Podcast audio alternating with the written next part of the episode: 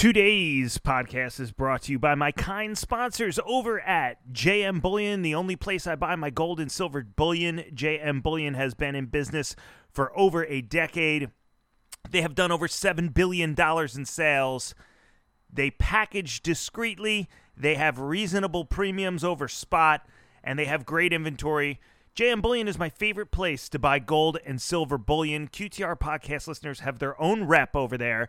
So if you don't feel like navigating the website or if you have questions, maybe you've never bought bullion before, email Laura, L A U R A, at jmbullion.com.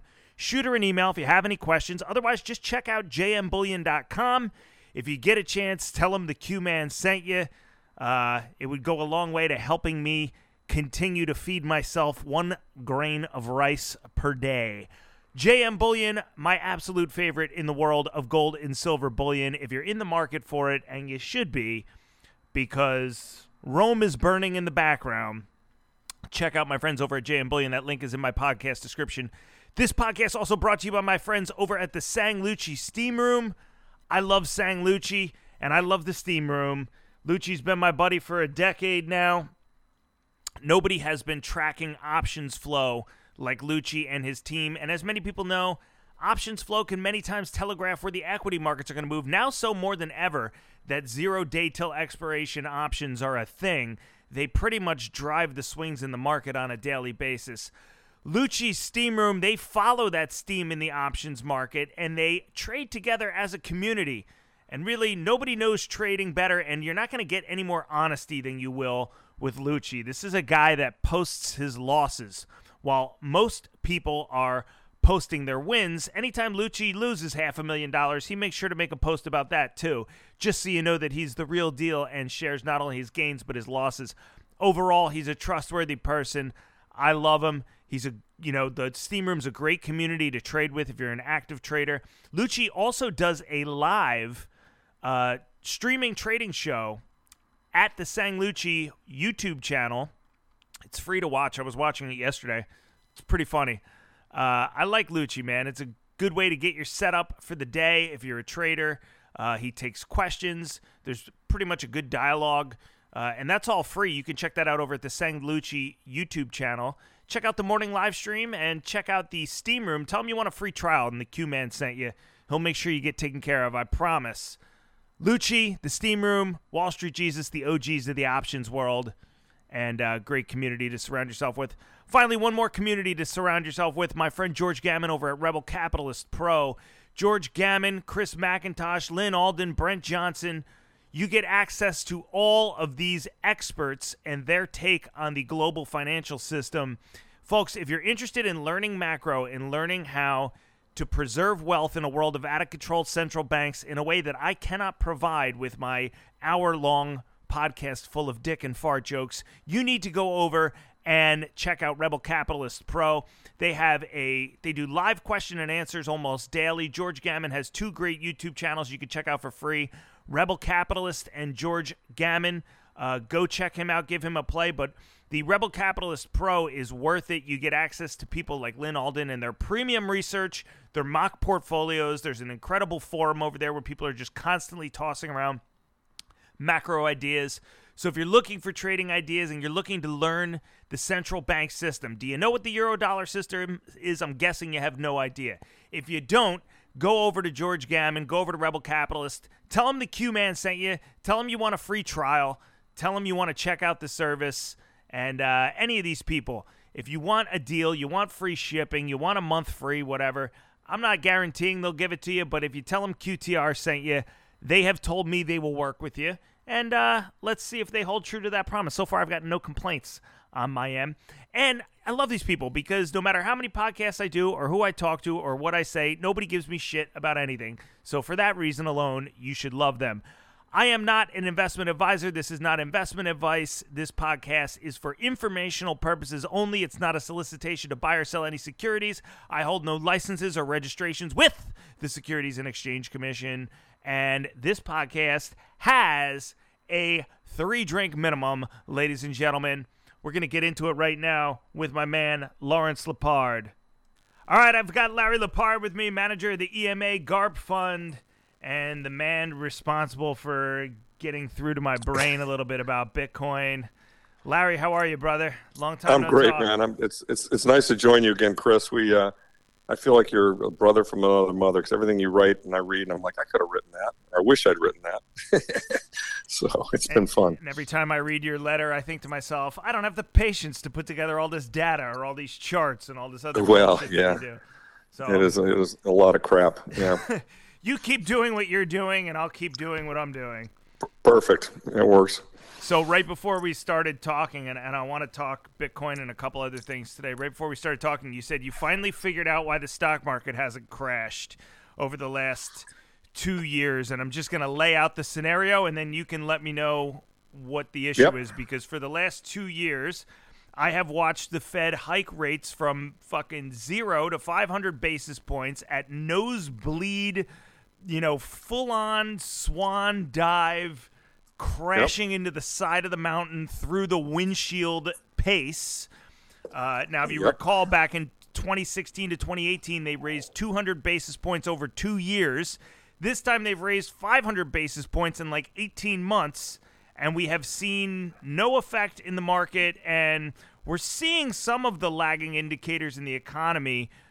You know, credit card debt going up, personal savings going down, but the market and the economy have so far held up, and you've figured it out. So let's hear it. Well, I, I have a theory, and I could be wrong, but it's stunning to me. Yeah, what's happened to me? It's been the most frustrating piece of the last year or two. I mean, I, I'm just, I was, you know, if you'd asked me at the beginning of this year, will the stock market go back and revisit its old or exceed its old high? I said, there's just no fucking way.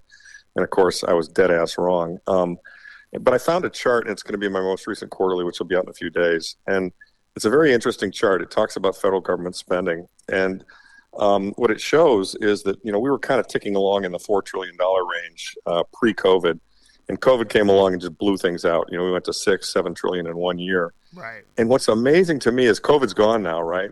And yet the spending is still at that level, Chris. I mean, it's we're at 6.1 last year, and and so you know it's really kind of this Inflation Reduction Act, of course, which is just a sick joke, and Bidenomics, and the fact that the the debt ceiling won't be revisited until you know April of, or I mean, sorry, January of 2025. That has just you know they're spending like drunken sailors, and you know this is this is further evidenced. Um, if you look at the December number, it just came out from the uh, CBO, Congressional Budget Office. I mean, the year on year, the deficit in December was up 20 percent. You know, and so for the first quarter, the deficit was 500 plus trillion dollars, and usually the first quarter is one of the better quarters, implying that next year will be over two trillion dollars. Last year we were one seven. So, you know, I think what's going on is just this all this free money. Um, you know, and, and, and I shouldn't say free money, all this aggressive spending by the federal government. I mean, there's some statistics about how many of these new jobs being created are government jobs or government driven jobs. I mean, there are all these infrastructure programs that are going on. Um, you know, of course, we've got people working double jobs, and we've got all the you know the growth in in credit card spending. But apparently, you know, people just seem to be you know whistling past the graveyard on the stock market, and and you know, maybe it's the beginning of a crack up boom. I mean, people know that the Fed will ultimately have to cave and and go back to free money. Um, and so the stock market's just saying, well, let's let's forget that step where we go down. Um, but I but I don't think they can forget it forever. I think that you know there are enough things lurking in the background. You know that, that there will be margin compression and um, PE compression, and at some point this market is going to roll over. I mean, you don't have a you know 40 year bull market driven by inflation, which quote unquote popped in December of 2021. You don't have one down year, which was 2022 and then it's all over. You know, it's just and we go back to normal. I mean, I just I don't see it. That's obviously what you know the the standard. You know, a lot of people are thinking that that's it. That we'll have this soft landing and that's where we're going to be. But as you point out, when you take rates from zero to five and a quarter, you know the cost of money. I mean, throughout the economy, it's it's rippling through everywhere. And and really, the biggest elephant in the room is the sovereign debt crisis. I mean, the fact that the federal government deficit, you know, is leading to higher interest rates and you know, we've got a trillion dollars in interest expense uh, run rate right now. I mean, I think what we saw, what we just saw, is that Powell did something he did not want to do, and and that is to say, he just became Arthur Burns um, because he, you know, in that last, and this is in our quarterly as well, in that last press conference where he said you've got to start cutting rates before you return all the way to two percent. that to me was the pivot, and um, and the market knows it that he, he cannot keep rates where they are and not have something break. Um, and you know we've had things break like Silicon Valley, but I think more things will break if if they don't start cutting and cutting soon. And and my sense is it's going to be shocking how fast they're going to have to cut this year. So I'll stop there, but that I think is yeah, my big so picture view of what's going on. You know, it's an additional two trillion dollar, two trillion dollars tacked onto the deficit, essentially. Correct. Yeah, that, that's what's propping up the market. That's right. Right, and so there's going to be consequences for that elsewhere. You know, I maybe a year ago after a talk that we had where you were kind of explaining what the bull case was for the stock market and it's a nominal bull case right? It's not a real bull case. Correct. Right, right. which i kind of understood okay a year ago. All right so the bull case here is essentially a crack up boom right? It's an inflationary right. fucking uh, boom. It's not real gains in the market. Um, right. but i still can't believe that and every everything that you said makes sense, but I still can't believe that we're going to get there without something breaking. Especially if you look at M two, you know, contracting the way that it has, uh, yeah. and we're kind of. I mean, it, I've been saying this for 18 months, for two years, but it, I mean, doesn't it feel like we're at a breaking point, anyways, even with the deficit? It, it, it does, Chris. But I mean, to be honest with you, I'm, I'm somewhat humbled at just how wrong I've been on this whole stock market and how this thing has yeah. kept on going. And I'm, I'm actually almost even beginning to doubt my thesis, which means it'll probably work out. the market is close to collapsing, but you know, it's they've they've got a lot of levers they can pull. You know, they. I mean, we, we found we learned all kinds of interesting things. I mean, the Silicon Valley Bank thing, they, they created a new facility you know, I don't know if you saw Pam Martens discovered that, that the Federal Home Loan Board, you know, loaned over it. I mean, that that F, uh, the BTFP um, was like a hundred and some odd. Originally, it was less, but it's roughly 120 uh, dollars. Well, that's nothing. The FHLB loaned out a trillion dollars in March to the banks. I mean, a trillion, right? And that wasn't, you know, that wasn't talked about at all. Right. Right. I mean, they just they have so many means, and and as you mentioned, the M2 is contracting. Correct Except, did you see recently the Chinese M2 numbers? They're up like 30%. I mean, it's so, you know, once again, all of these governments coordinate to keep their systems going. I mean, China doesn't want us to collapse any more than we want to collapse. And we've got kind of, we've got kind of this mutual, you know, mutual thing going on where, um, you know, we're all, we're all protecting each other from, from a potential collapse. And so, you know, my view is, they may they may string this thing out loud longer. I mean, I'm I'm mentally kind of preparing myself for the possibility that um, that it doesn't happen as fast as we think. I mean, I feel like it should happen now, but to be frank, I felt like it would, it should happen. It should have happened earlier this year, to, or earlier, you know, in 2023. So, um, you know, the the the tell to me though, the the big um, elephant in the room is the U.S. Treasury market, right? I mean, they've got to sell a lot of debt twice and twice as much this coming year as the year prior, right? Correct. They're trying to sell Correct. twice as much debt this year. Correct. And and all the maturities are getting shorter and shorter. As the TBAC came out and said, they're going to lean heavily on the bills market. You know, mm-hmm. so um, you know that means that you know that five percent that those bills are yielding, that's going to be baked in there. And and and so you know I, what I see them doing, what I believe they're doing is they are setting themselves up to be able to say, you know, we've got a we've got a, a chance here that inflation is coming down, and we want to get ahead of it, and so we're going to start cutting these rates. And of course, if they cut the short term rate, then those bills will be cheaper because you know the, the risk arb guys and the basis trade guys will, will bring that whole market down, and so their interest costs will come down. That's what they have to do, um, and and they're going to do it. And you know, my sense is the other thing that's you know the wild card in all of this is is an election year, right?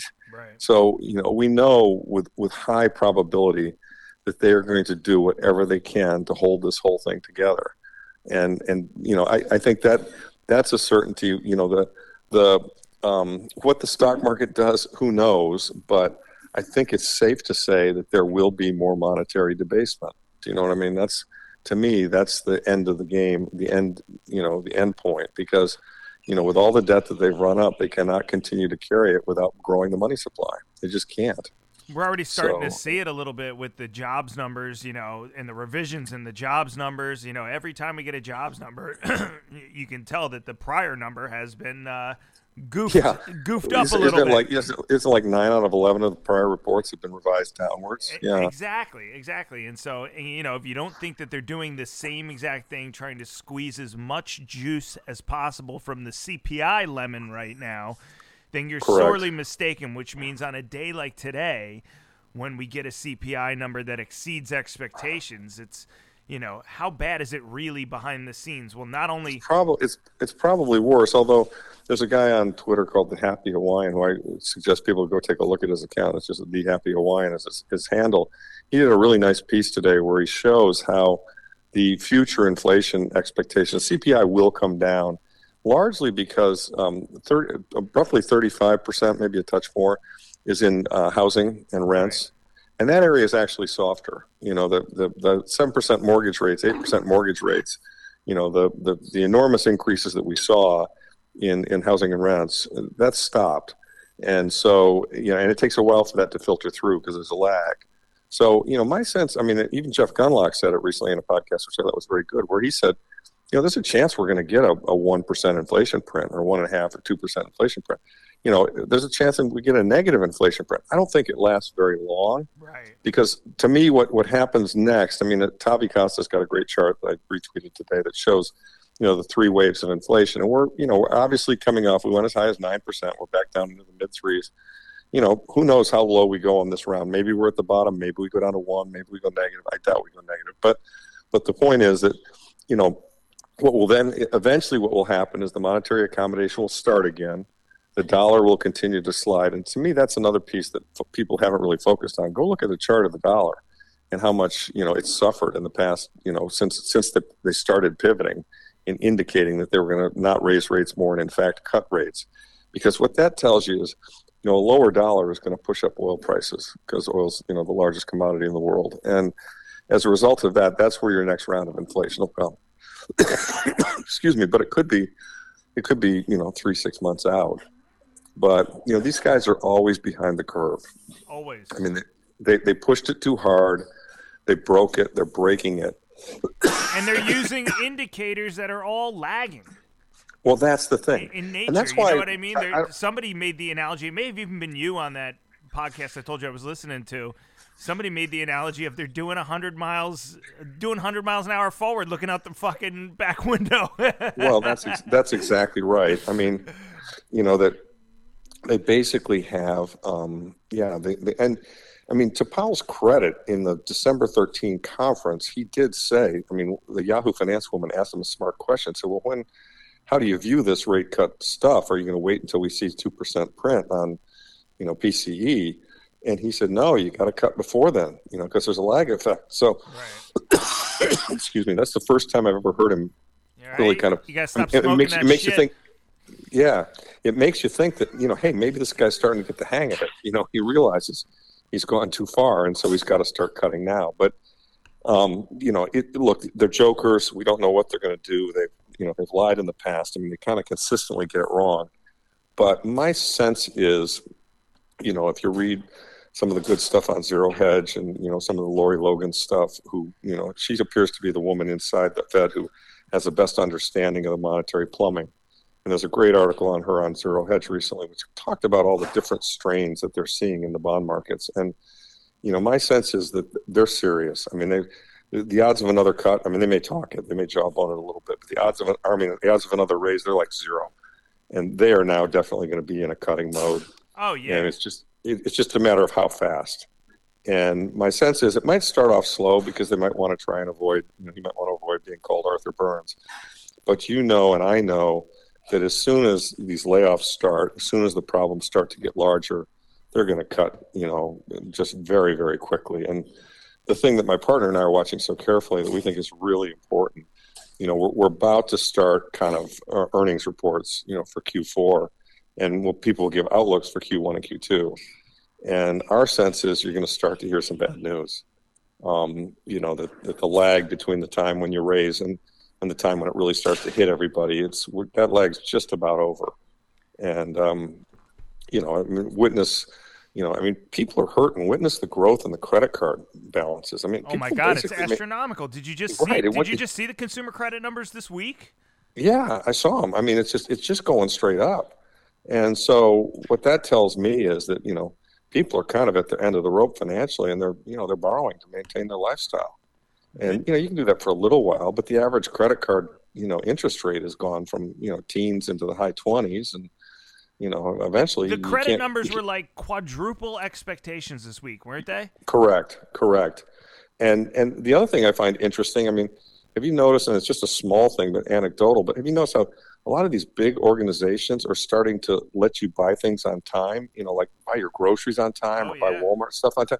Well, what's that about? That's about a guy whose credit card is maxed out. Yeah. Do you know what I mean? Yeah. So Well, that's so, where all these fucking plankton of the lending world, like you know, Afterpay and fucking all these companies, Klarna, you know, they- Right. they, want you to Exactly. finance a pack of gum, you know, and Yeah. amortize I mean, it over it's- it's 36 nuts. I mean, months at 30 yeah, percent. it's insane, and this is yeah, like you want to. I mean, Uh, pay over time for your groceries. I mean, what's that all about, right?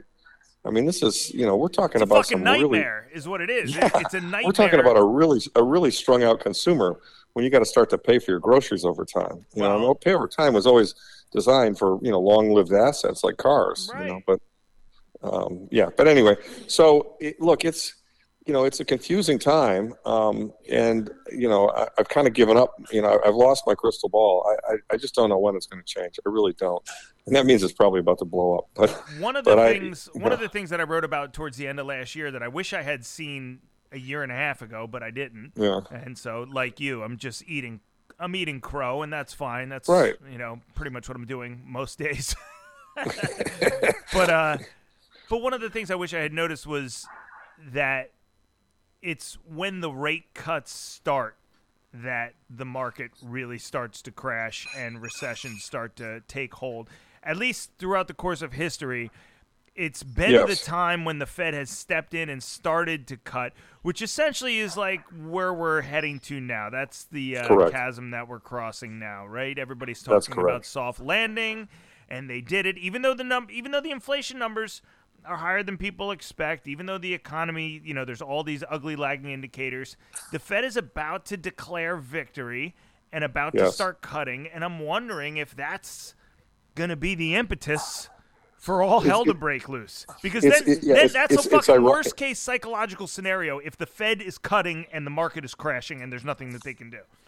Well, that's exactly right. And as I, I remember, you know, 2001 like it was yesterday, and I remember 2008 and 9 like it was yesterday. And yeah, I mean, when, when, you know, what again, it's, it's the looking in the rearview mirror, right? They've over tightened, they've caused the damage. You know, now that damage has got to run through. And, and yes, okay, we're going to start cutting, fine, but that doesn't solve anything. You've already caused the damage. You know, you lit the fire. And, you know, the fire is going to get worse and worse. And okay, what are we going to do? We're going to go back to ZIRP. I mean, Logan in her zero hedge, you know, comments was saying that there's a good possibility that they'll they'll, they'll reduce the QT, and you know, I I think people are going to be shocked by how quick we go in the other direction once it Oh, really yeah. gets rolling. Well, because it's it not re- it's not going to be orderly. They think it's going to be Correct. okay. We're gonna we'll engineer a couple of twenty five basis point cuts. We'll get things down to three and a quarter percent, and that's where we're going to sit for the next five years, the neutral rate of interest, and that's just not going to happen. E- either before they start cutting in March, or Right. or shortly thereafter, something will break somewhere, and Correct. as they do, they will overreact to the downside uh, with rates. This is just speculation, but I mean, they Yep. th- this is how they operate, right? Something happens as a consequence of something that happened two years ago, and they overreact. It's like when I ate mushrooms for the first time. Okay, I ate a couple. I ate a couple and I waited around for like five or ten minutes, and I said, you know what? These fucking things don't work. You know, somebody sold me shitty mushrooms, right? So I wander around the fucking Wissahickon Park for a little while, and I'm thinking to myself, well, I might as well eat the rest of them because these aren't going to kick in. And then I eat the rest of the mushrooms, and then all of a sudden, I go to the gas station, I buy a bag of chips, and I walk home thinking to myself, what a fucking waste of $100 or whatever I paid for these. And I get home and I get into my pajamas and I sit on the couch with my bag of Cheetos and I turn on the television, and all of a sudden, all hell breaks loose because the mushrooms were not defective, as I found out. They just take an hour to kick in, right? And so that's how you learn the hard way something called low and slow when it comes to drugs, which means if you're going to experiment with drugs, start with a low dose and take them slowly and wait for them to kick in. It's the same kind of thing. You know, the Fed has just eaten all these mushrooms and they're just walking around going, these fucking drugs don't work. Somebody sold me fucking defective mushrooms. and little do they know, as soon as they get home and flip on that television, the fucking picture is going to drip onto the ground like paint falling off of a fucking wall. And these guys are going to be on Neptune before they know it. And that's I think, when we're going to see a decisive move lower in rates and then you know you'll see stuff like Bitcoin and gold just fucking go through the roof. That's what I. Think. I think that's right. I mean, I, I, think that's my scenario, but too. But you know, to be frank, I, like I say, I've been very humbled by what's happened and how long it's taken. So I, I can't even, I can't even guarantee that it's going to happen in that fashion that quickly. But, but I'm pretty sure we're going to trend in that direction, because you know the laws of economics have not been repealed. Um, and uh, you know the the um, you know the, the problem they've got with the growing debt and the underlying money supply not growing as quickly uh, that's that's just not solvable absent you know more money supply growth. It's nice so, to be modest but how else are they going to fix the debt spiral that we're in?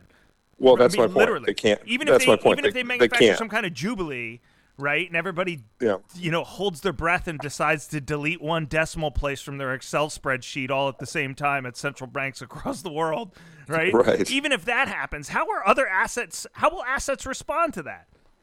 I don't know. Yeah, no, it's. I mean, yeah, that's right. I mean, that sound money assets are going to go to the moon, and um, you know, it.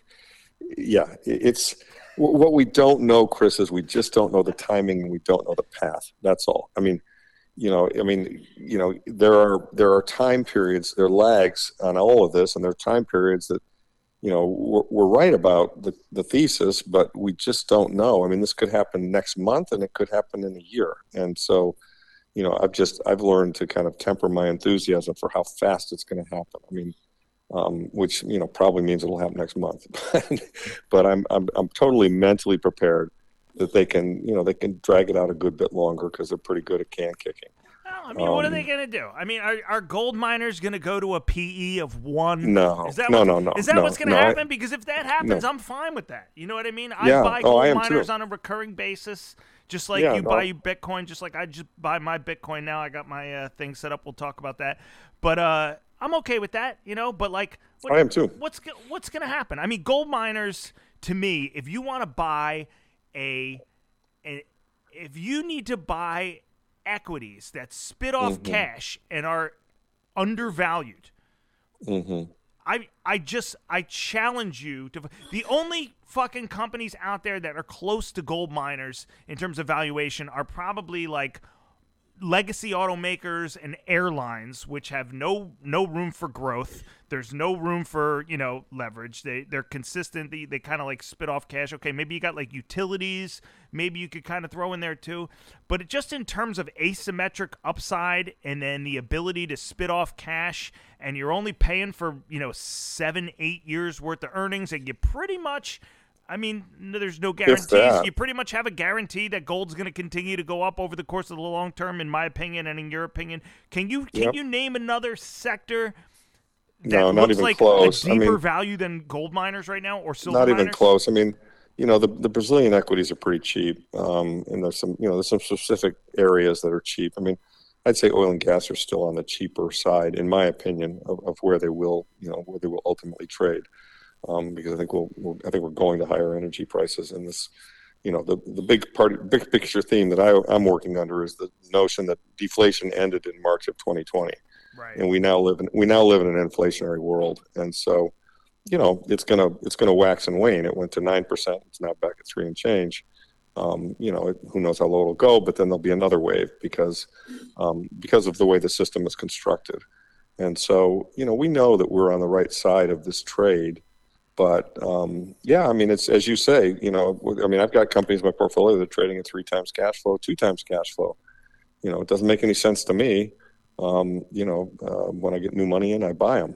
Uh, and, you know, and I'm I'm very highly confident that when you know gold takes out this twenty one hundred dollar high, which is kind of knocking on the door right now. It's been for a long time over 2000 well it's certainly not doing what you would expect gold to do in a, in a hawkish environment is it? Where it's parked, well that's right. parked no, that's at all-time exactly right. highs with rates at 5% while the fed is supposedly fighting inflation? well, that's exactly right. In fact there's um, Luke Gromen published it recently but there, there's a fabulous chart that shows you know gold versus real interest rates and they, they really you know inverted and they really track together. I mean you know, when, when real interest rates are high, I mean, that's how Volcker put it all back in the can back in 1980. He took the real rate up to an enormous number by going to 20% interest rates.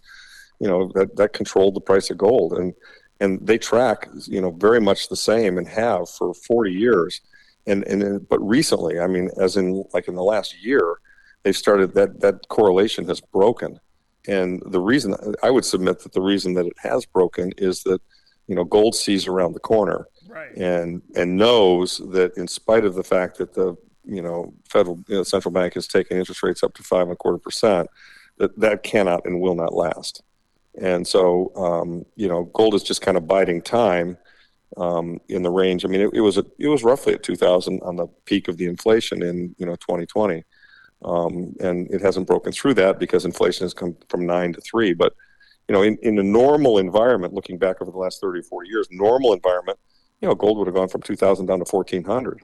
And it did trade down a little bit a couple of times. I think it hit a low of 1682, but yeah. you know, it's basically it's bit. basically yeah, it's basically been in the kind of 18, 19 and now really knocking on the door of 2000. And so I think as it becomes clear that the Fed has to cut and will cut, and as it becomes clear that the economy is rolling over, and as, as the stock market finally starts to break, and I can't say that it's doing that now, but it feels like it might be, then you know my sense is that these sound money assets are gonna are gonna do extremely well. And you know while we're talking about that one, I mean let's move to the next one, which is Bitcoin. I mean, you know, I mean gold was up I don't know roughly I think ten percent last year, maybe a tad less.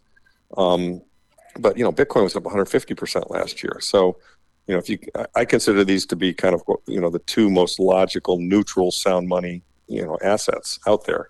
Um, you know, one is digital, one's analog, and uh, you know, in a in a climate where that should have been very hostile to both of them, you know, one of them did expect spectacularly well. You know, um, Bitcoin up 150 odd percent, and the other one did reasonably well, up you know up 10 percent. So, uh, to me, um, you know, it, it, those things are telling us that something's different here and um, you know you've got even you, you, know and it's in the mainstream now. I mean you see it in the journal is talking about it, you see the ft talking about it you see big money managers talking about it. I mean people are coming to understand that we have a fiscal you know uh, fiscal problem in the united states. And there's there's there appears to be no resolve to, to solve it. And, and arguably you know they're going the other way. Somebody on twitter recently said there's been talk in dc about another tax cut which is just stunning to me I mean, we're, we're running these huge deficits and they're talking about another tax cut.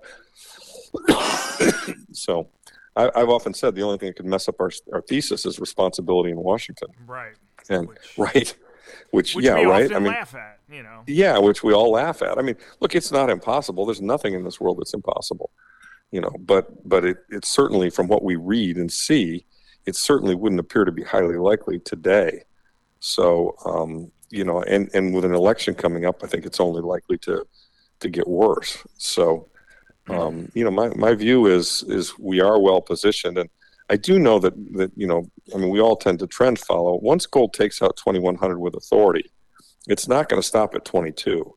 You know, it's it's going to go to 3000, and so we're waiting for this next big wave to start. But when it does, it's not going to be a, a small matter and and furthermore, when it does, the stocks, the gold stocks, are going to really catch up. I mean, a lot of my investors say to me, "Why are we doing so poorly, or why are, why are our gold stocks trading so poorly?" And it's a simple answer. If you go to Bloomberg and you look at the consensus estimates for the price of gold five years out, people are still saying 1750, 1800. Right.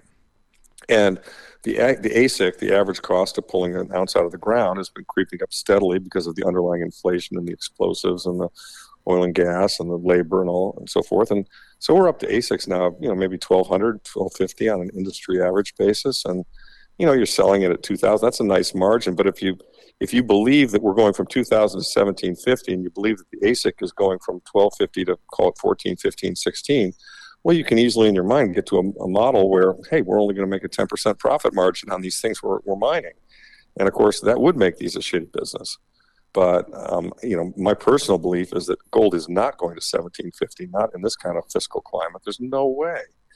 And so well, it doesn't you know, seem like there's an easy way to make that case. Uh, the only way I could see it going to 1750 is at the trough of a major deleveraging during an economic event, which would be an area where I would want to uh, be get aggressively long because exactly. it would precede huge central bank intervention. And and exactly. you're talking about maybe you'd have a week to, to get that trade on because yeah, or maybe or maybe or maybe a month. I mean, I remember 2008. I had a friend who was running a gold fund, and yeah, he got killed. You know, when, when the GFC hit, hit, and you know, uh, correlations all went to one. I mean, his fund, his gold stock fund, went down like 50 percent. You know, in three weeks. Okay, and you know, he was frankly ready to jump out the window, and I can't blame him. Um, you know, and gold had gone from 800 down to 600. These are round numbers. I don't have the exact numbers, but you know, very, very quickly. Because once again, when you, you know, when one of these crises happens, everything gets sold, right? right. Correlation of one. But, but 60 days later, he had made up that 50, that 50% down. And, you know, six months later, he was up 100%. Right. So, same, you know, same exact thing happened in March of 2020. Exactly. You know, same, same story. I mean, everybody March of 2020, decided the world was ending due to COVID, the trade Right. was sell fucking everything that isn't bolted down. It doesn't matter if it's Correct. a gold miner or, you know, doesn't matter. If it's liquid, anything. Hit the yeah. fucking sell button. Right, and then and then of course the Fed, seeing that there's no bid for their government bonds, that the whole financial market is imploding, does what they're always going to do, which is okay. You know, I mean, he he imitated Mario Draghi. He said, you know, whatever it takes. Right. You know, and and just, I mean, we're gonna we're gonna have stimulus. We're gonna send out stimmy checks. We're gonna borrow the money. You know, we're gonna we're gonna open swap lines. I mean, trillions and trillions of dollars. You know, thrown into the system. And of course, you know, the natural response then was, oh my God. And, you know, I mean, in 2019, my fund went up 80, 98%. And in 2020, my fund went up 122%. So, And you know, and they're going to do it. There's no other option. They won't let it crash. And, I, I don't think The- so. I mean, I, well, yeah. you know, it, it might crash, but it's not going to be for the not want of them not trying. You know, Well, that's correct. I mean, that, yes. I mean, as, as Bernanke said in his helicopter speech, you know, deflation preventing it here. We can always do that. I mean, you know, they, they have this tool. And, and I think that's what the world doesn't focus on is the fundamental flaw of Keynesianism and the fundamental flaw of a system that's built on debt and how, you know, this is the same crisis. It just keeps getting bigger and bigger and bigger. Right. And, you know, started, yeah, right. And it started at dot coms and then it went to housing and now it's at the sovereign debt level. And it's not like some man from Mars can come down and solve the problem. I mean, there is no higher level than the sovereign debt and the sovereign currency. And so, okay, fine. You want to keep your system running? You can keep it running. You can print whatever money is necessary to make every liquid, everyone liquid. I mean, like UBI in Canada, you can send people checks. You can do everything necessary to keep it running. But guess what? You know, there's there's no way that's not massively inflationary, as we Yeah, just saw with the COVID example, What's right? super gnarly is the sovereign debt level is where all the fucking rot is, right?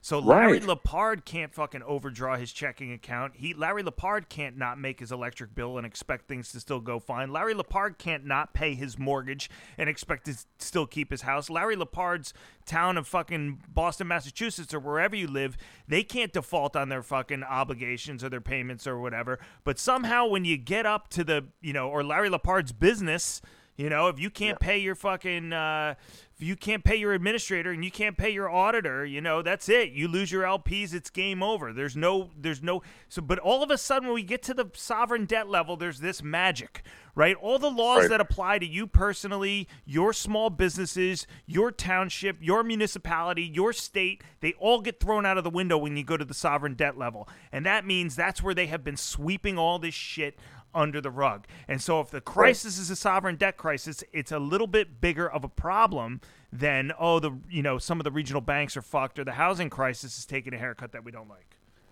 Right. No, that's exactly The housing right. market, I'm sorry. That's exactly right. And and we know because they've done it every single time we've seen it. We know what their playbook is. So um, you know that again, Chris. Back to the back to the original premise. We know we know with high certainty what's going to happen The difficulty is we don't know exactly when it's going to happen. Right. And uh, but you know, I mean, if you have a time preference that's more than six months or a year, which I do, I mean, I have kind of a five or a ten year view on all my investments. You know, I'd much rather take something that I'm pretty sure is going to happen in the next five years, even if it causes me short term pain or it doesn't give me instant success, because I'm really highly confident it's going to happen. Whereas, you know, am I really highly confident that NVIDIA is going to continue to change the world with AI and, you know, continue growing at the rate it's growing? No, I'm not. You know, I, I think that, you know, that, that that thing could be topping out and it doesn't represent a good investment at these kind of valuation levels, right? Um, whereas, you know, there's nowhere to go but up in these gold stocks, nowhere you know and um, and honestly i think there's you know very very asymmetric upside in silver gold and bitcoin as well i mean just because they're they're forms of money that the government can't print you know and i mean real estate's another you know asset that has that characteristic. The negative on real estate of course is the tax piece and and the fact that it's hard to move around. You know and not i mean it's not hard to move around. You can't move it around. So um, and if you know if your town or municipality decides they're going to tax it well so be it. You're going to pay the tax. So um, it's it's a very it's it's it's a sad thing. It's it's very difficult. I mean i think I think more and more people are becoming aware of the issue. Um, you know, because the 60-40 thing has stumbled. It's stumbled hard, but but it's amazing to me the muscle memory that the investing public has, and I think it's because, you know, it, basically if you got in the stock market since 2008, you've never really seen a serious bear market ever. Um, ever. I mean, I've been investing since the early 80s. You know, went through 87, went through the 90, 91 period. Even I mean, even March 2020 was short lived. It was it was Yeah. a month and a half, and then it was over. Right. And so, you know, so you've been you've been highly trained. Anyone who's been in this market since 2008, which represents probably a decent, you know, portion of the people who are managing money today, right? It has been has been highly trained and incentivized to just buy the dip. Yeah. You know, That's It- it 16 all- years. That's 16 years. So if you, you know if you were I mean, I- graduating college in 2008, you're 36 years old now, or Yeah, and 37 so- years old. Yeah, and, and so and even even to a certain degree, you know, going back to 2003 or something. I mean, if you started there, you, you've done fine too. I mean, you obviously took a hickey in 08, but but the point is that you know, as I as I talk to people who are potential investors, and they're just kind of like, well, my financial advisor says I've got to be in stocks, and you know, yeah, they go down, but they always come back. And if you're not there, you're you know, you're you're a loser. He's And, um, 29. you know, he's 29 years old. The people that Right, lived through the, the, the 70s and the people that lived through I don't know, Correct. you know, the the, the Correct. 20s are uh, are dead or retired. That's right. And so, you know, nobody, most of the investors alive today have not seen a serious inflationary environment.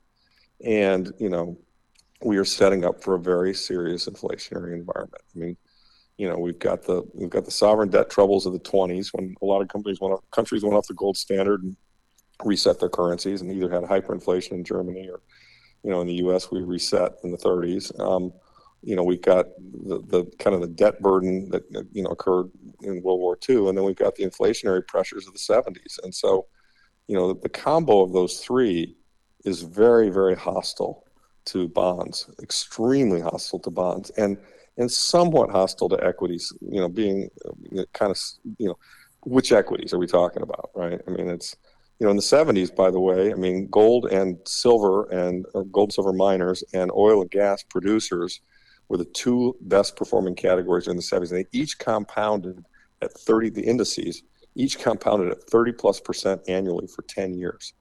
So, you know, it's it's not as if in an inflationary environment you can't make money in stocks, Right. but you've got to be in the right ones. Right. You know, you've got to be in the ones that are going to be, you know, well positioned to take advantage of the inflation.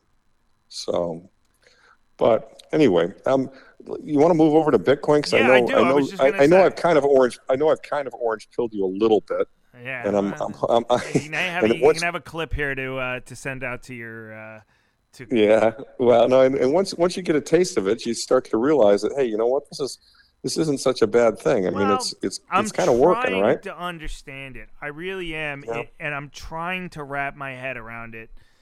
You know, and, and this started in December of 2022, so it's been no, it's been almost a full year now that I've really tried to be open minded about Bitcoin in a way that I haven't. You know, the last two days I listened to Michael Saylor's interview with Lex Fridman from 2022, which is actually it's a, I mean he he definitely has a comprehensive understanding of things for certain. He sure does. He's And, a smart uh, guy. He is a very smart guy. There's no doubt about it. Um, and I, I want to try to simplify it, I guess, as best I can. But Mhm. and and you really helped with this that one interview you did where you were comparing it to the internet. I don't know, something just clicked. But really, the the value is in the protocol itself. Yes. The and mm-hmm. and that's very difficult for people to understand because it's digital, and so they Yeah. unless you have an understanding of exactly how it works, it's really hard to say, "Oh, okay, there's something different there." You know, Yeah. to, to most people, it just looks like you say money's a ledger, right? So you got X amount on your bank account. You don't hold that money. You log into your bank account. You see you got five thousand dollars, whatever, but it's a number on a screen and it's all digital. You know, the, the bank has lent out your money a long time ago and probably has already lost it. You know, one of the miracles of fractional reserve banking. But um, I think the understanding that the notion, as you called it, in one of the podcasts I was listening, I just listened to another one you just did today while I was running. I mm. think uh, it must have been from this month. But the notion of discovering the idea of digital scarcity, that mm-hmm. that the idea of digital scarcity is is what's new. Yes, that- that- that's that- the invention. Right, it's the eh. invention that previously hadn't been there before. Correct. And when you when you mash that together with the fact that it has kind of the first mover adoption, and now with the you know the ETFs, I mean, I, I just you don't even have to understand it to know that that kind of feels like an inflection point because as I think you were saying, there's RIAs have twenty trillion dollars of assets out there, and so More, if they allocate yeah. they allocate five percent of those twenty trillion dollars in assets to Bitcoin, where they wouldn't otherwise have been able to, you know, and Bitcoin has a market cap of seven hundred billion dollars. X out the the coins that are in cold storage that are never going to be moved and that have been lost. That you know Mm. that represents obviously enormous asymmetric upside even now even as far along on the adoption curve as we are idiots like me that are just starting to understand that now you know uh, there's still if if you're right and the bitcoin bulls are right and it does stand the test of time the upside is going to be extraordinarily asymmetric from here without without a doubt if you guys are right um, for me it was wrapping my head around the idea that the protocol is where the value comes from. And and it Yeah. was so hard for me to fucking get past the fact that there's nothing tangible backing it. Right. But Right. but really it's it's what the protocol affords you the ability to do. It's what the decentralized nature of and and the redundancy of the protocol affords you the ability to do is kind of where it harnesses its value. And all of that shit is digital, which makes it extremely difficult to wrap your head around if you're a fucking lunkhead like I am that likes to, you know, take gold and fucking smash it against the desk to make sure that it still, you know, is a tangible product that I own. And so Right.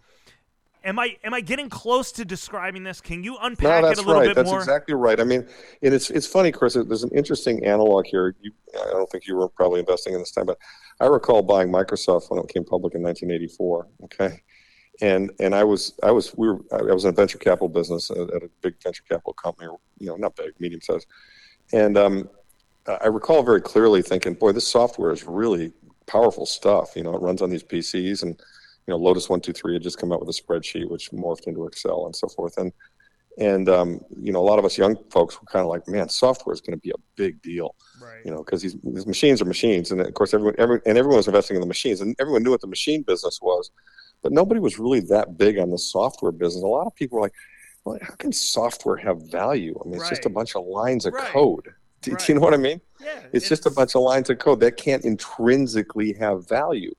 And I was like, and, and, and those of us who were younger, and, and I had a little bit of computer science in college, and so I said, well, no, it does have value because, you know, if it's proprietary and everybody's running the same one, and you kind of alluded to this with the Bitcoin. I mean, they created digital scarcity. Now, others could have created digital scarcity too, but what you got going on here is you've got you've got the network effect where Bitcoin has kind of become Google, Right. and you know the, there's so many people using it that nobody's going to use anything else, right? I mean, what are the odds that we have another Google? I think they're low.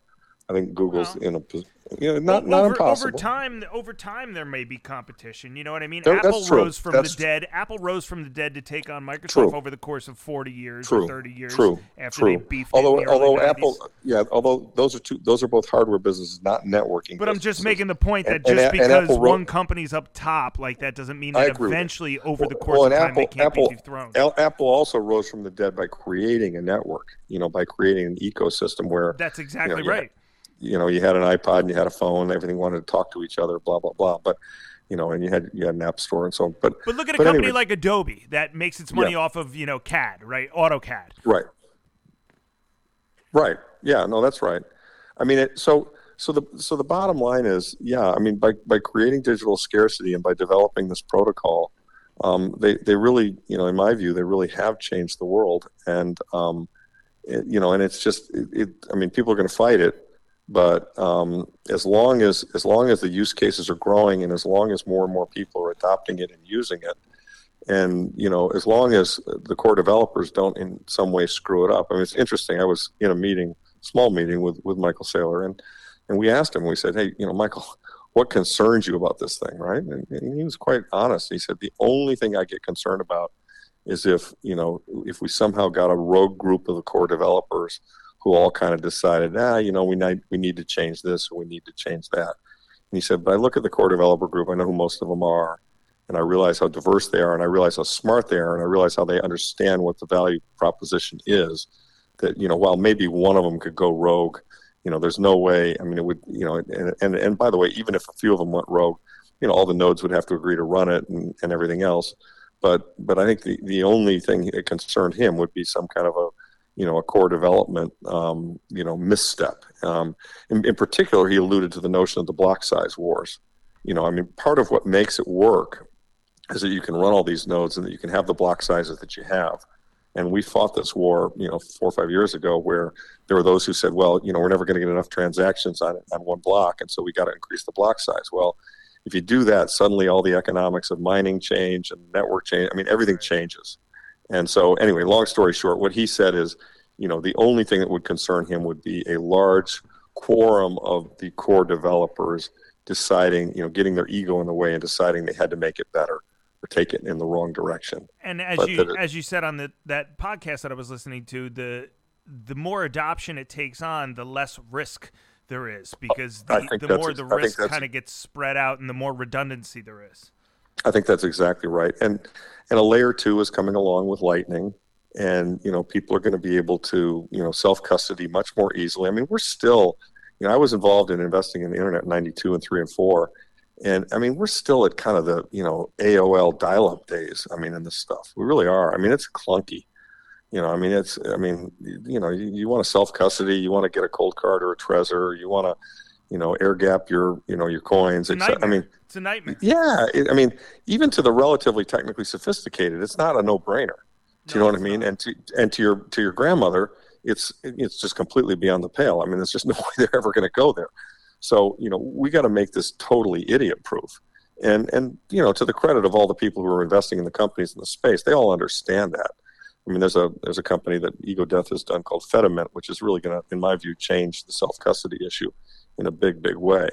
Um, and you know, they're they're about to launch, and so you know, you're going to see innovation that's just going to make it more common, more easy, more regular, and you know, I mean, they're they're and they're businesses that are really threatened. I mean, think about it. You know, these Lightning guys are talking about make making transactions, you know, 30 bips or less. Okay, well, you know how the whole credit card industry works, right? What are they making? 300 bips? I mean, you know, Mastercard, Visa, all these guys are just raking these huge fees off of every dollar spent through their credit cards. And this will this will all eventually go through the lightning network you know at one tenth the cost you know and and you might think well that's you know that's not a big deal but it actually is a really big deal. Because you know i mean apart from the rewards back i mean if if, if suddenly you know you were telling either a, a business or a consumer hey you know 3% of your money is going to come back to you because you know we, we have a more efficient system you know and you say well gee i spent x thousand dollars last year 3% of that's why. huh yeah i'll do that that's meaningful so um, you know, there's there just there are a lot of good things going on with it, and it really is going to change, in my opinion. It's, it already has, but it will continue oh. to change the world. And it'll back, be back it'll be subject about, to regulation. You know, now with the yeah. and and I said even years ago, I think regulation might be the biggest validation yet because it doesn't change the underlying, right? It doesn't change, you know, the decentralized nature of it. It doesn't change right. its portability. It doesn't change its fungibility. Uh, it doesn't change those properties of it. It's just a, yeah. a, layer of regulation on top of that. Yeah.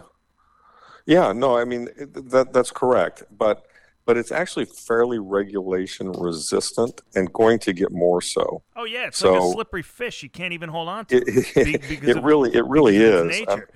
Yeah, it really is. And and to be frank, I mean that's partly, in my opinion, why they approved these ETFs. I mean, they had to. Yeah, well, and they, they had to, and they they you know at least in that system they know they're going to get paid the taxes. Right. Right. I mean, you know the the you know it, it is rather extraordinarily simple to avoid the taxes if you're you know self self uh, custodying. Um, and and they know that, and so you know they want to get everybody to be in the ETF game, and that's fine. I mean, look, when I sell mine, I'm going to pay my taxes, but but they're very much aware of the possibility that you could skip, you know, you could skip that step. And so, you know, that's why they, they decided they'd rather have it in house than out of house. And that's why I think they approved the ETFs.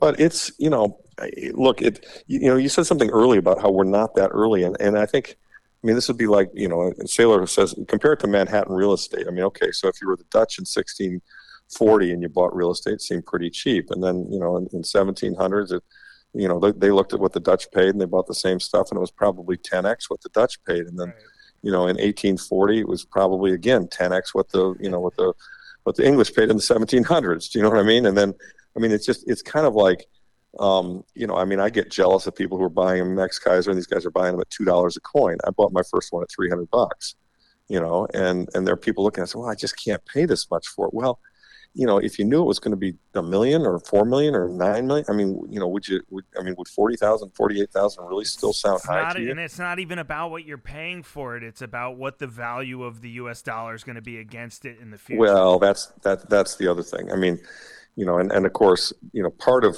part of what, in my opinion, part of what will happen here at some point is we really will have extremely high dollar inflation. And yes, Bitcoin may be a hundred thousand a coin or even a million a coin. Sadly, though, you know, gasoline is going to be twenty five dollars a gallon, right? Exactly. You know, or, or or fifty or a hundred. I mean, because there's just going to be there's going to be so much debasement in order to keep the system running. I mean, you know, the what's going on in the United States is interesting because it's happening here with a big reserve currency that's historically been pretty well managed and pretty stable. But but but in turn, the, all the characteristics that are happening here, we've seen this in emerging countries you know, we've seen this in Argentina. We've seen this in Venezuela. We saw it in Weimar. I mean, well, Weimar wasn't an emerging country. It was a, a big country that lost a war and had debt reparations. But, but the point is, you know, we've we've seen this in Turkey today. You know, I mean, when governments get behind and they print money to cover the expenditures and cover their costs and cover their interest, inflation gets really, really, really high. And when inflation gets to be, you know, we're lucky that the last round it only went up to nine. I mean, I, my sense is the next round it could easily go to 15. And you know, you know what 15% inflation does, Chris? I mean, it, you know, it wipes out your Pulls savings. forward a lot of demand, that's for sure. yeah, well, it does, but it also it also wipes out half your savings in three years. Yep. Do you know what I mean?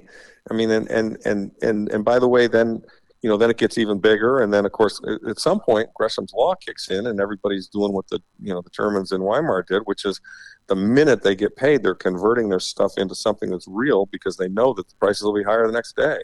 And of course, at that point in time, the currency is doomed. You know, and it, it, it becomes Zimbabwe or Venezuela, where you know you can use it to light a fire, but nothing else. So, but but I mean, we're obviously a long ways away from that in the United States. But but the point is that the trend towards higher inflation, in my opinion, unless we see an enormous policy reversal in Washington D.C., the trend towards you know much higher inflation is very very well developed. And, it's just it's just not going to happen because it's political suicide, as uh, James Lavish would say. It's yeah. uh, it's political suicide, and it would guarantee a, a, collapse in the economy. I mean, and that's it. You said it too on this last podcast I was listening. There's there's two there's two directions here, man. The fork in the road one side leads to crushing depressionary deflation and a complete economic collapse, and the other one leads to more inflation, and it's going to be the latter, not just because it's the easy way out and everybody's a pussy, but also because it's the easiest way to kind of do it behind the scenes without people noticing. You know, because Well, people, it- people don't understand inflation. They don't understand how it works. They don't understand why it happens. They don't understand why it's quote unquote necessary. They, even the Fed doesn't get it. They don't know what the neutral rate is. They don't know why their target's 2%. Nobody really understands it. So it kind of happens in the machinery of the night, eating away at people's purchasing power. And I think that's what makes it super nefarious. Go ahead. No, I think that's exactly right. I mean, it's, you know, when you present any politician with the, you know, um, you're facing immediate collapse now. You know, the ATMs aren't going to work. The financial system's going to blow up. Everyone's going to lose their job. You know, General Motors is going to fail. And and by the way, we test ran this. This is what happened in 2008. You know, you, that's how you get Hank Paulson on his knees begging, you know, Nancy Pelosi to pass the 700 trillion dollar TARP bill. You know, and the first time through, the, the, the Congress had gotten so many letters complaints billion. from people. Yeah, so, I'm sorry, 700 billion. Yeah, that, that they, they rejected it. And of course, when they rejected it, the stock market went down 25% one you know one day or one week or whatever. And then of course the next time through, it passed with flying colors because the politicians are very much aware that that, that longer term inflationary consequences are less bad for them than immediate financial collapse. Right. I mean, and that's that's really that's really the mental calculus that takes place. Um, now, there is one, there is a third possibility, and I just don't see any statesmen like people that are thinking about it. But you alluded to it earlier in our conversation, which is an intelligent view of the financial system and a, and a one-time reset. And you know, if we had some leadership that understood the debt problem that we had, that understood the financial system that we had, you know, excuse me, they could theoretically work out a system whereby they, you know, they did a one-time reset. I mean, Roosevelt did it, you know, in '33. I mean, he he reset the price of gold in order to try and stop deflation, and to a degree, he did. Uh, it took time, But there would be there would be consequences to that elsewhere. of course, there would. There'd be winners and losers, but, but I mean, the one, the other thing, I mean, you know, and I've I've been criticized on Twitter, and it, it really bothered me, you know, for being a doom monger because I'm not a doom monger. I'm just a financial analyst. But um, you know, the the um, the fact of the matter is that you know these these bad things are coming, in my view, and and so one has to prepare for them. And and oh, I, the point I guess I was going to make is that if we did do a reset, no matter how much pain we went through in the doing of it, when you return to a sound money standard, and I've I've read about all the hyperinflations and so on and so forth, and when what you find is that they're devastating, obviously, to people with wealth, to the you know to the social structure, the whole the whole nine yards. They're bad, but usually when they're over, the people are smart enough to go, you know what, we're not doing that again Right. and they either they either return to gold or they, they grab some other country's currency like you know Argentina they ran they run on the dollar or they you know they find some stronger currency that's trustworthy and they run on that and things recover fast I mean people people want to go to work and they want to get paid fairly and they want to add value and you know if if we don't get into some kind of stupid shooting war where you know somebody there's a nuclear exchange and a lot of people die you know, we still got all the people, we got all the productivity, we got all the computers, we got all the technology, we got all that shit. What's broken is the monetary system. And so, as you know, as scary as all this sounds, and you know, people say, "Well, you're, you're being a doomer." No, I'm not. I'm just saying, you got a broken system. You got to you've got to basically change it and go back to a sound money system. I mean, that's what's broken. And you know, what's what's most disappointing, I'm sure you would agree with this, in the political system in the United States, is that you know, it's like one in ten people that understand that that's the issue. I mean, you got you know, blue, blue hates red and red hates blue, and this guy's an idiot and that guy's an idiot, and, and I agree. I think they're all idiots. But you know, And both parties because have both parties have no problem running huge deficits. exactly, exactly. And my point is, you know, they're they're all idiots because they're not really focusing on what is the core issue. Fucking cowards. Sorry. Yeah.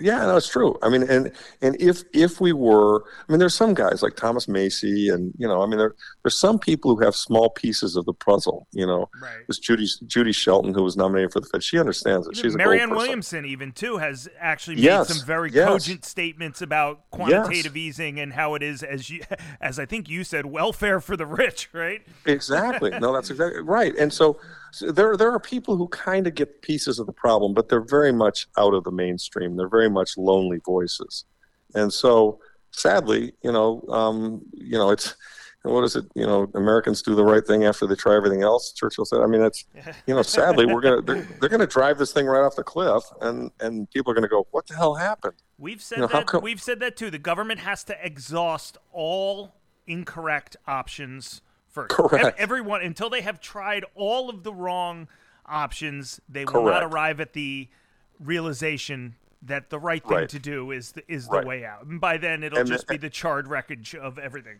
Exactly, and, and it'll there'll have been some serious pain, sadly, for a lot of people. But but I think everybody at that point in time will say, you know what, this really was stupid. You know, Keynes is wrong. This whole experiment was stupid. Getting off the gold standard in '71 was stupid. And you know, we've got to return to a sound money standard. It's only been 50 years. You know, it's yeah. only been 50 years. We're walking around with our with our fucking wangs out like we just solved the greatest problem in economic history. You know, telling the whole world right. to go fuck off and economic laws don't matter, and we've got the system here that's gonna you know fix everything and lead us down the road to utopia.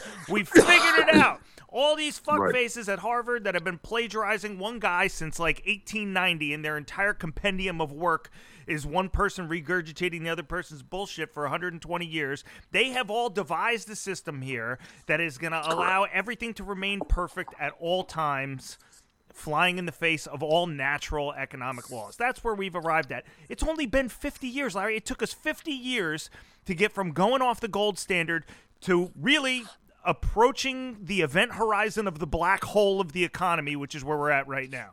50 years. That's about that's, that's nothing. That's about right. That's nothing. No, it's no, you're right. That is nothing, and and it's it's interesting because there've been studies that have shown that you know the average fiat currency lasts something around 40 or 50 years. So we've kind of hit you know our, our natural, you know, natural lifespan. And, and look, I mean, it, we you know the U.S. was a responsible country. We won World War II. You know, we, we we set the whole thing up in the way that we did, and you know we did a lot of things right. But you know, sadly you know, for for want of a nail, you know, the horse lost the shoe, and I mean, it's just like it, it, you know, we got on a slippery slope, and, and as a result of the slippery slope, you know, as you say, I, we are we are coming at some kind of an event horizon, and there are those who say it could last another ten or twenty years. I don't think so. I mean, I, I will, I will, you know, I've been wrong in being. Maybe it does, but it won't last another hundred. No, I, no, and not ten or twenty. I mean, I think we're in it right now. I mean, the pace is accelerating, the size of the swings is accelerating, the size of the bailouts is accelerating. I mean, just the debt's accelerating. I mean, and, and you know, I don't think the average human being understands compounding or exponential functions. They don't you know, because if they did, they'd be shitting themselves looking at a chart exactly. of our interest expense. Exactly, that's right. And so, so with that, with that kind of as a as a backdrop, you know, I my my belief is that this is all over and wrapped up by the early 2030s. You know, and that's look, that's six years away, so it's it's not tomorrow. But um, you know, I think we've got a few more kicks at the can, a few more swings. But but with each with each swing, more and more people will become aware of the problem, and and those who take steps to protect themselves in terms of the way they maintain their savings will you know will benefit at, at the expense of those who don't. I mean, you know, I, I, knew a lot of people who had laddered bond portfolios that you know kind of got pretty badly hurt in you know 2022, and um, you know they're kind of looking at inflation and saying, "Wow, that that didn't." You know that's no good. Um, the thing that's even sadder been, though is shouldn't have been chasing yeah. that succulent five basis point yield on that bond that you were looking for. yeah, exactly. But you know, they say that, that's no good. But when but the amazing thing, Chris, is that you know there's and there's a big group of those people who still think we're going back there because if you look at the five by five inflation swap, you know it's like two eight five. So yeah. there's a you know there's a large part of the world that kind of thinks COVID was a blip, and it's over, and we're going to go back to a deflationary world with low inflation. And you know, I, I just don't see that. I don't I don't think that's the likely outcome of what's happened here. I think you know when we had you know, I don't know, 15 trillion of negative yielding European bonds, and the you know the 10 year was yielding 54 basis points in in 2020 in March of 2020. I think that was it. Well, that was peak deflation. That was a blow off, and um, you know now we're in an inflationary world, and so you know goes to nine, goes to three, goes to t- 15, goes to 10. You know, it's it's we're we're going the other direction, and you know my view is when you've got a big macro trend like that, if you're in it early you're going to benefit vis-a-vis other people. And I think people are going to be shocked at you know the price of gasoline, you know the price of gold, the price of Bitcoin, all of these things. I think that you know these will be the the you know the areas where people need to absolutely protect themselves. And so, you know, in talking to potential investors in my fund, what I always say is. I always try and understand what their total asset picture looks like, and then I say, how much of that are you using to defend yourself against the inflation that we think is really highly likely? And if the answer is zero, in my view, I, I scream at them, that's a huge mistake because, you know, there's some possibility, and I think it's very high, but they can argue with me on that, and that's fine.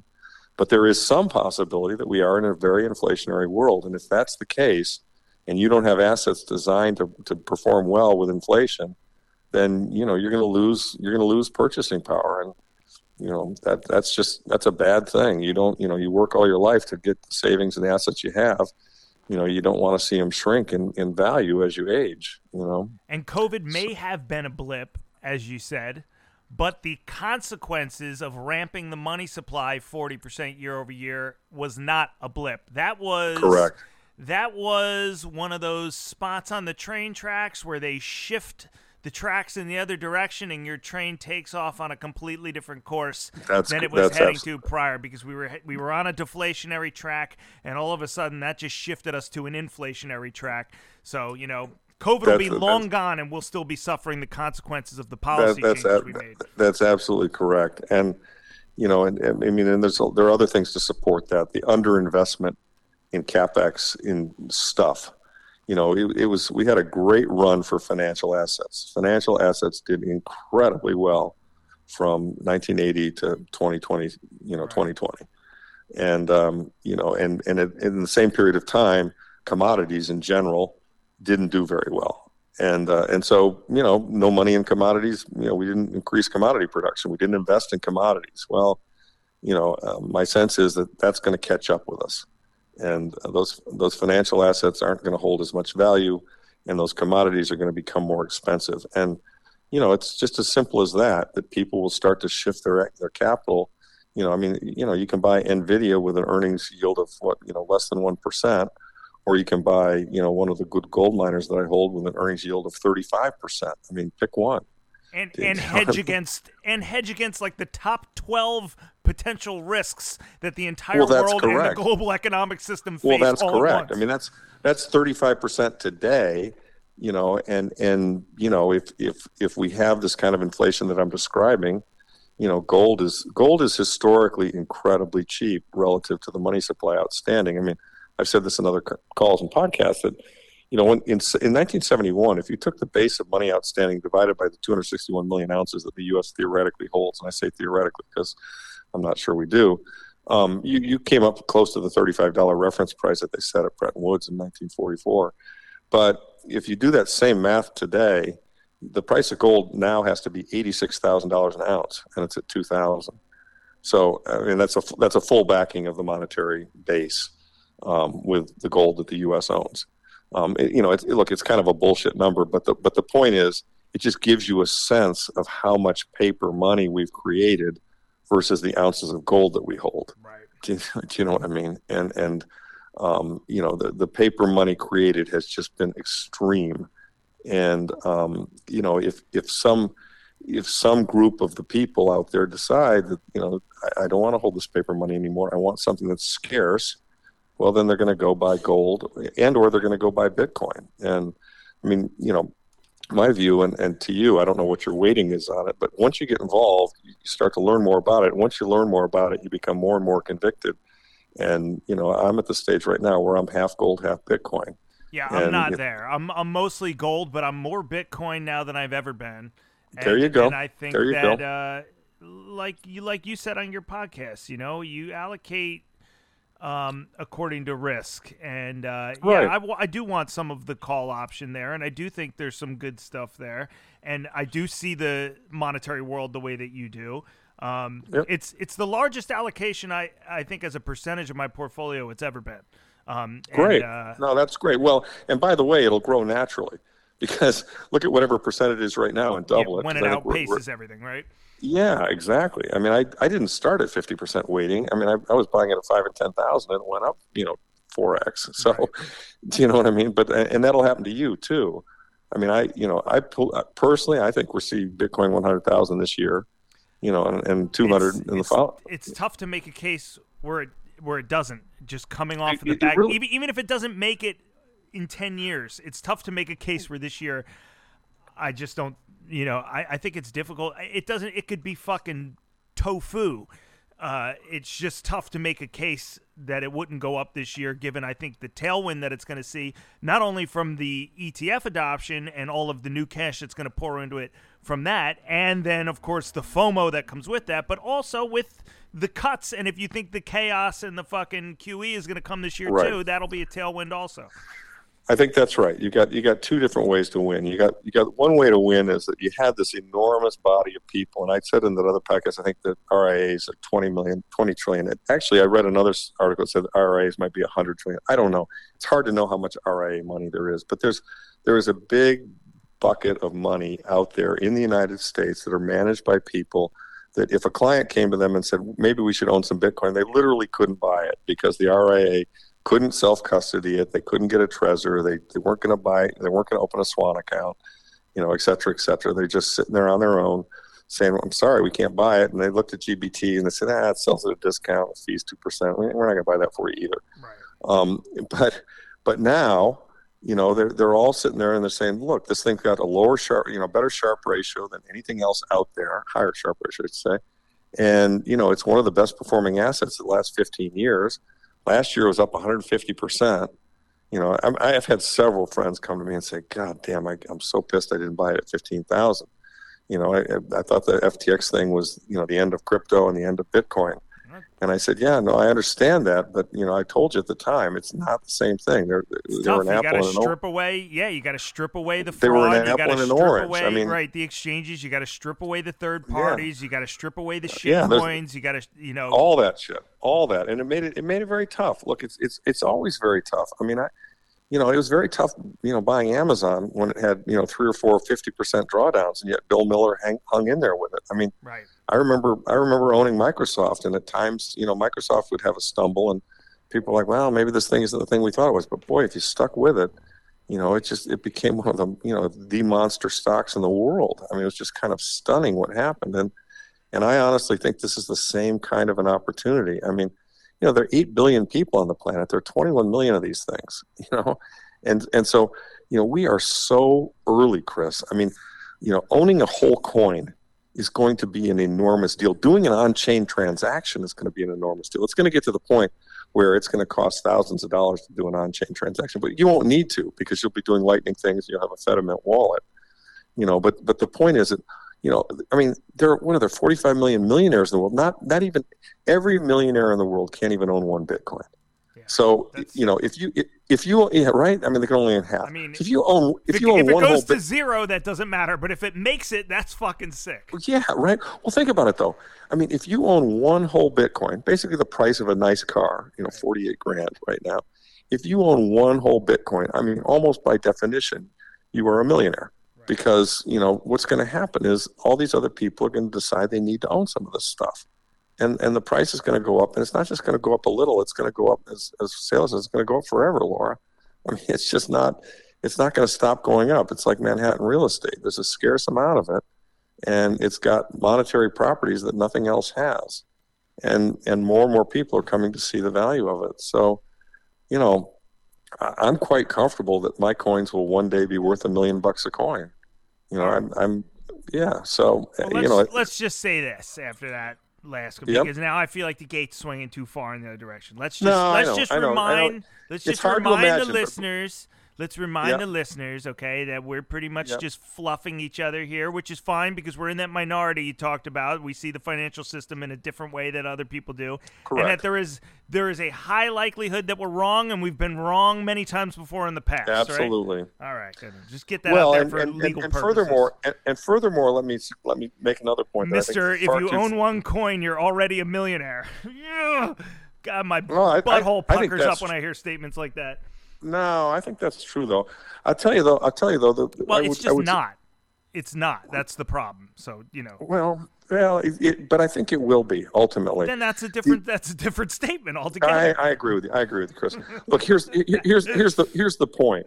Here's the point. We do know from pattern recognition that it has had severe drawdowns, and so I think everybody looking at owning it and buying it has to understand that they have to understand what it is. They have to understand why they're buying it, right. and they have to be mentally prepared for, in my view, today probably the max drawdown is 50%. But in the past, you've had bigger ones than that. Right. And so you, you have to be mentally prepared that you, if you bought it for $48,000 today, that it could go to 24,000, well, you know, 2200. You have to be prepared for it to just not work out. That's well, and you have there, to be prepared for. Well, there's that too. There, there's that. There's that too. I mean, I think the odds of that are quite low, but but that's. I, that, I agree you know, with you, but that doesn't mean that Yeah. I haven't made peace with that. No, no, and that doesn't mean we haven't been wrong in the past. But my Right. point is, anyone buying it, I think, needs to understand, you know, the issue regarding the volatility, and and that's why, from a sound money point of view, you know, and I have a lot of clients who are older, you know, they don't want something that can go down fifty percent. They just Right. don't. And and gold has never had a fifty percent down year, never, ever. I mean, a big down year for gold is like twenty percent, and that's rare, very rare. And you know, in general, on average, gold's gone up eight percent a year. Now, you know, that's a lot less than Bitcoin's gone up per year, but you know, it's a lot less volatility as well. So, Right. you know, so so you know, what I say to people who are looking for sound money alternatives is, you know, look at your risk appetite and look at the volatility that you think you can withstand. And you know, for your your safe, you know, gold's gold's your long term bond that you know will hold its value, and that you know it's immutable and it's it's not going anywhere. And you know, Bitcoin is a racehorse that could really really outperform and could grow. And and the reason that they're both going to take advantage of monetary debasement, the difference between the two is that Bitcoin is on a big adoption curve. Right. Gold's been around 5,000 years. 8 billion people know what a gold coin is. Right now, if you really think about it, I mean, you and I talking about this and people on listening to this on Twitter and other places who are sophisticated and looking at this, you know, compared to the average person in the United States, we're rare. I mean, we're still, this is still a subgroup of the larger investment category.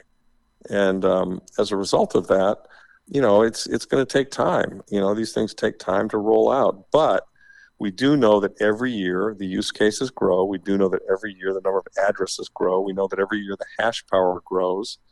And we know that every year the applications making it easier to use and supporting it are increasing. So, in, in all of those respects, it reminds me very much of the internet. And as I say, when I invested in the internet, I remember very clearly, you know, I remember Krugman's statement that it was no more useful than a fax machine.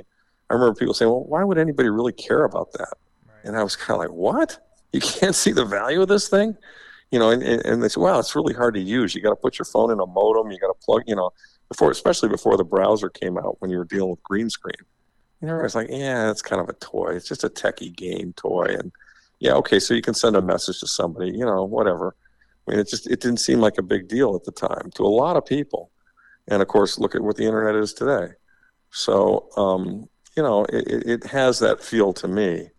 And, and that's part of what gives me And the like, comfort. like you said on that we're- podcast, there's there's a big difference between the adoption of 1980 and internet relay relay services to you know 15 years into internet adoption, which was kind of where we are with Bitcoin, which would put us around 1998 to 2000. And just think That's about where I we- think we are. Think about where we I- were then, which is Netscape Navigator and uh, you know basically like using the HTML blink tag to where we are Yep. now, which is uh, you know your toaster has internet, which is you know Right. very very Yeah, it- different spot. Yeah, they're very, very different spots, and so, you know, so you got to give it some time. I mean, we got to, we need, we need a lot better apps. We need a lot more support. We need a lot more ubiquity. But those things are all coming. I can see it. We invest in these companies. I know a lot of people who are doing this stuff, and you can see it's all in process. And I think that you know people are going to be really kind of surprised at, at how how you know how quick it starts to kind of unfold. And um, you know it, and so it's going to become a question of you know when did you get in? And you know i mean uh, you know it'll get to the point i mean if a coin's a 100000 or 400000 i mean it's you know it's going to be a lot harder for the average person to buy one coin when they cost 400000 a pop you know but right now you can buy one coin for 48000 and so to me you know uh, if you've got investable assets and that's not a crazy number for you that is less than say 10% of what you're investing you know that's that's probably a good hedge against all the monetary chaos that, that we're that you and I see and that we think we're living through. Do you know what I mean? I do know what you mean, and I want to thank you very much. I know we've gone over our time quite a bit here, but uh, thanks for taking the podcast on short notice. I was dying to talk to you after listening to these last two podcasts. Oh, thanks, Chris. I, you know, I always enjoy talking to you because I, I, feel like we're on the same page in terms of what's going on. And God, someday we're going to be right about something really breaking, and I don't know if it's. I don't know if it's tomorrow. We're going to be right about something. exactly. Well, a blind pig finds something. Okay. I mean, I don't know if it's tomorrow or I don't know if it's a month from now, but when when the next March 2020 happens, and it will happen sometime in the next you know year year and a half. I mean, you know, I'm going to make it a point to give you a call and say, hey, you know what? We weren't so fucking crazy. We were right. See, you know, because well, you will you you'll be on the podcast for sure. You're you're a regular okay. now. I enjoy talking okay. to you. And, yeah, uh, likewise. Uh, you know, like I said, I try to keep an open mind too on the things that I don't. I don't want it to be an echo chamber, which is why you know with the Bitcoin thing, I you know I really have for me i don't know if it was just stubbornness or if it was just inability to wrap my head around the concept of what's happening but the the more i kind of educate myself about it the it's like mental health.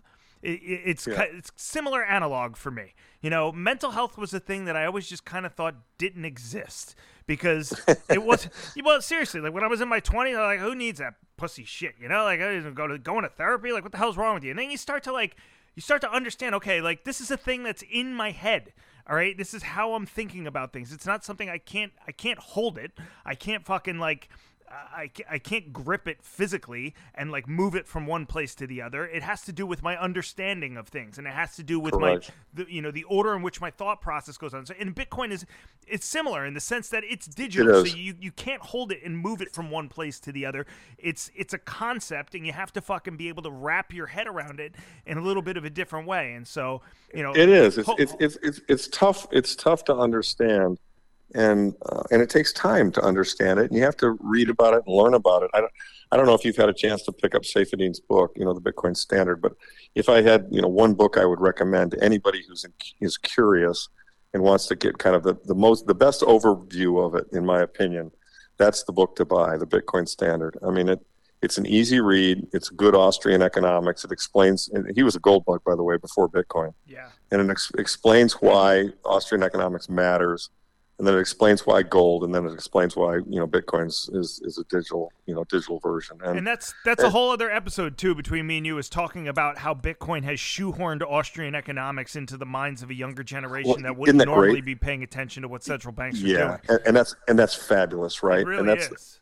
that's fabulous. Yeah, it's gonna and these people are gonna demand change, and we need it, as you know. So. so. All right, Larry. Uh, thanks so thanks, much. Thanks, Chris. Really enjoyed it. Yep, uh, we'll talk Anytime, soon. give me a shout. Okay. Oh, I cut him off there at the end. Hopefully, he wasn't saying something important there at the end. Oh, and by the way, I've got the uh, secret formula for making a trillion dollars in five seconds. If that was his last sentence, I owe you guys another two seconds of Larry Lepard, but I don't think that would, was what it was. It's probably just him coughing some more. I hope whatever is ailing him, uh, I hope whatever's ailing him uh, stops ailing him. Listen, thank you so much for listening. I have a couple. Of, I'm gonna have this dude James Lavish on. I'm talking to him right now. Been meaning to have him on for a while. He'll probably be my next podcast. Um, but if you want some listening to do in the interim before my next one drops, check out Larry Lepard and James Lavish talking together. It's on one of the Bitcoin podcasts. It's available on Apple uh, Podcasts. I listened to it yesterday. Really informative. It's not all about Bitcoin at all. A lot of it's about the uh, the debt spiral that the government is in right now. So good reading, folks. Try not to miss me too much. I'll be back at some point. All right, fools, I'm out of here. Peace.